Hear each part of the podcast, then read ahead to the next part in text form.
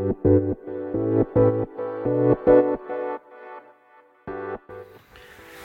いこんにちはバートマンです、えー、僕は国内外さまざまなアーティストの皆さんとご一緒させてもらったり駆け込みギターラボといってですねギター専用のオンラインサロンを運営したりしております。今は朝の6時50分で、えー、ま、収録始めましてえー、非常に頭は回って おりませんが、え、今日はちょっと一日ドタバタするので、えー、先にちょっとラジオを撮っちゃおうかなと思って、え撮っておりますはいよろしくお願いします えー、そうですね。えっと今日はですね、えー、継続は力になりませんというお話をしたいなと思っています。非常に否定的な 否定的なお話ですけど、あのいい話に、えー、だんだん変わっていくはずなので、えー、聞いてください。えっと継続は力なりっていう考え方の人って結構いるんじゃないかなと思います。でポジティブシンキングでとにかくやってみよう頑張ってみようという人たちって、えー、結構いるのかなと思います。で僕も間違いなくその一人ではあったんですけどえー、っとまあ僕 YouTube やってるんですが YouTube を通して感じたことをちょっとお話ししたいと思いますが継続っつうのはですね非常にえー意味がないですね。意味がないことはないか。あの継続が力になるっていうのはちょっと難しい話だなと思思いました。でねどういうことかというとやっぱし、まあ、継続するってことは大事なんですが、えっと、例えば1ヶ月に1回 YouTube を上げるみたいな。えっと、1回上げるたんびに、えー、次の月にはもう忘れられているっていうあの人 YouTube やってたっけ？みたいなこういう継続もありますよね。ねなのでそれもあんまり意味ないかなということですね。でこれってそんな人はそれはもちろんダメに決まってるじゃんってみんな思うでしょ。でもね例えばアマチュアバンドとかでライブするって1ヶ月に1回ぐらいなんですよ。そう。でこれをじゃあ続けてるというのかみたいな話になってくるわけですね。それはもちろん何、えー、て言うのかなデジタルで配信するの気軽さとライブハウスでライブをするのとの気軽さみたいなところの違いはあるんですが、え、でも結局はあの見てるのはお客さんっていうことなわけで言うとやっぱしあの1ヶ月に1回継続しててもあまり意味がない1年に1回とか1ヶ月に1回じゃあまり意味がない。えー、じゃあ1週間に1回やっていくってなると今度はいろいろと運営が大変になるということでですねなかなか継続してるからいいっていうものでもないかなと思うんですね。で実際なんかレッスンとかで頑張ってきてくれてる生徒さんたちもいて、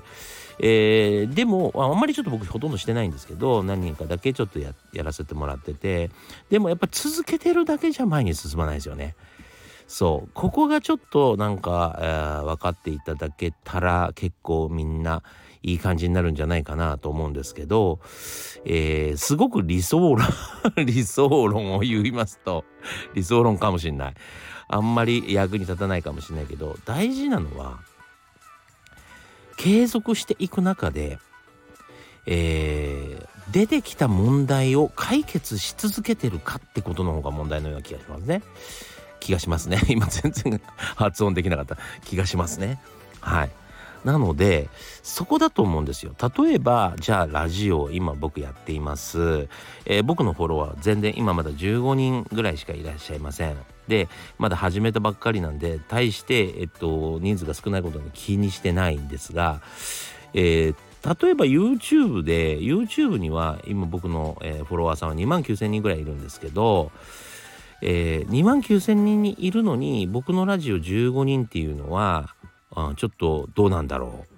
う。ね、もうちょっと、えー、聞いてもらえるように、えー、言ってみるかとかっていうのも大事かもしれませんね。はい。それで宣伝するとか。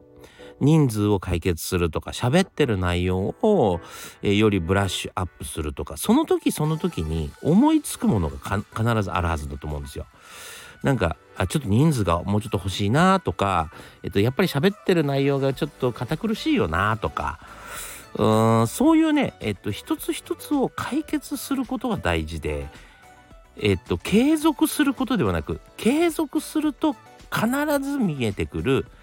えその問題点を解決してるかどうかがすごい大事だと思うんですね。そこに注目してるかどうかが僕はうん大切だなと思ってそれを改善していってる人たちは伸びていって、えー、改善しない人たちは伸びないかなっていうことでそこには何の差があるかっていうと自分がやりたいことをやってる人とえー、相手が求めそうなものを探ってやってる人の差はあると思うんですよね。もちろんうん例えば僕もギタリストですからギターから離れた話からいきなりやっていくっていうのはまあ難しい話なんですけど、えー、とはいえまあ自分には趣味があるわけですよ。例えば NFT があったり釣りがあったりゴルフがあったり趣味があるんでこのラジオは、えー、ゴルフチャンネルにしようとかって決めちゃうとえー、なかなか進まないかなと要は僕に対してゴルフの情報を得たいと思う層がいるのかどうかってことですよねだから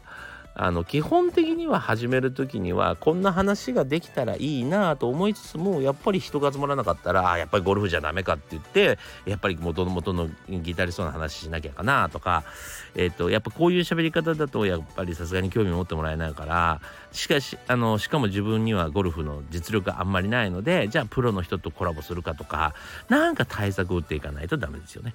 そうでもその対策打つ時にただ自分がやりたいことっていうことで動いてて、人数も少ないとなると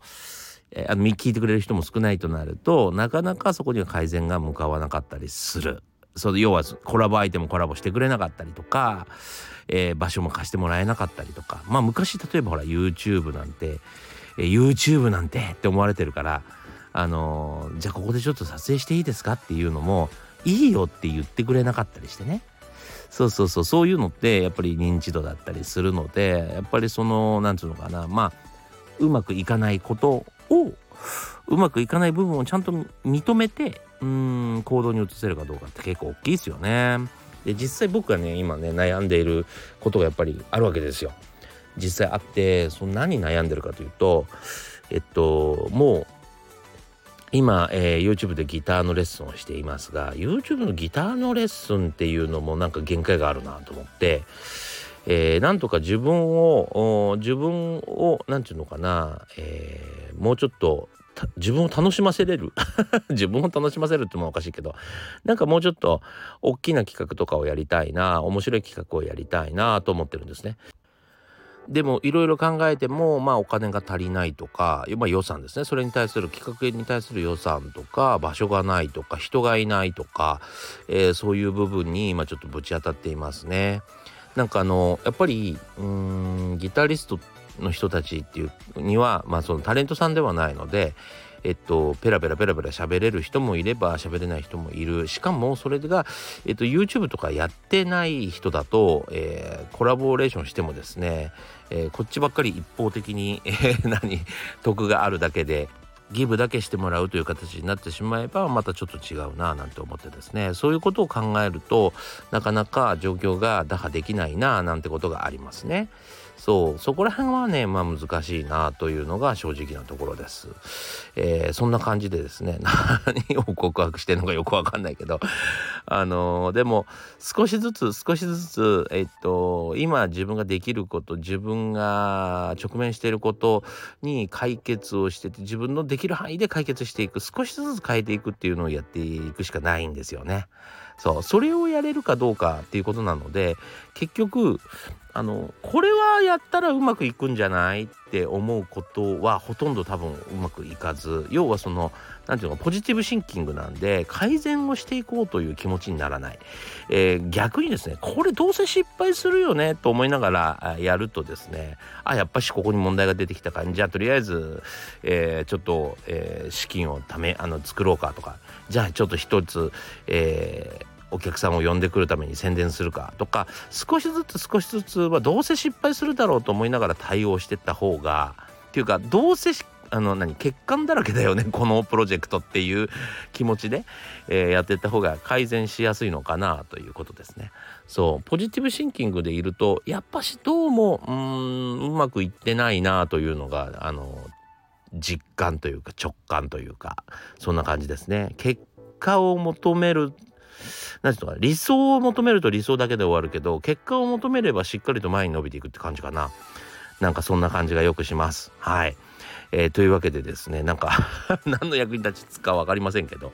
あのー、ちょっと僕の体感上のねお話をしてみました。あのー、ぜひですねえっ、とポジティブにえー、頑張っていけばなんとかなるさっていうんじゃなくて、えっと、改善をね繰り返してみてください。なんだそのエンディングまああのすいませんこんな感じで朝で頭が回ってないせいだと思います。というわけで、えー、今日もご視聴ありがとうございました。それではまた次回。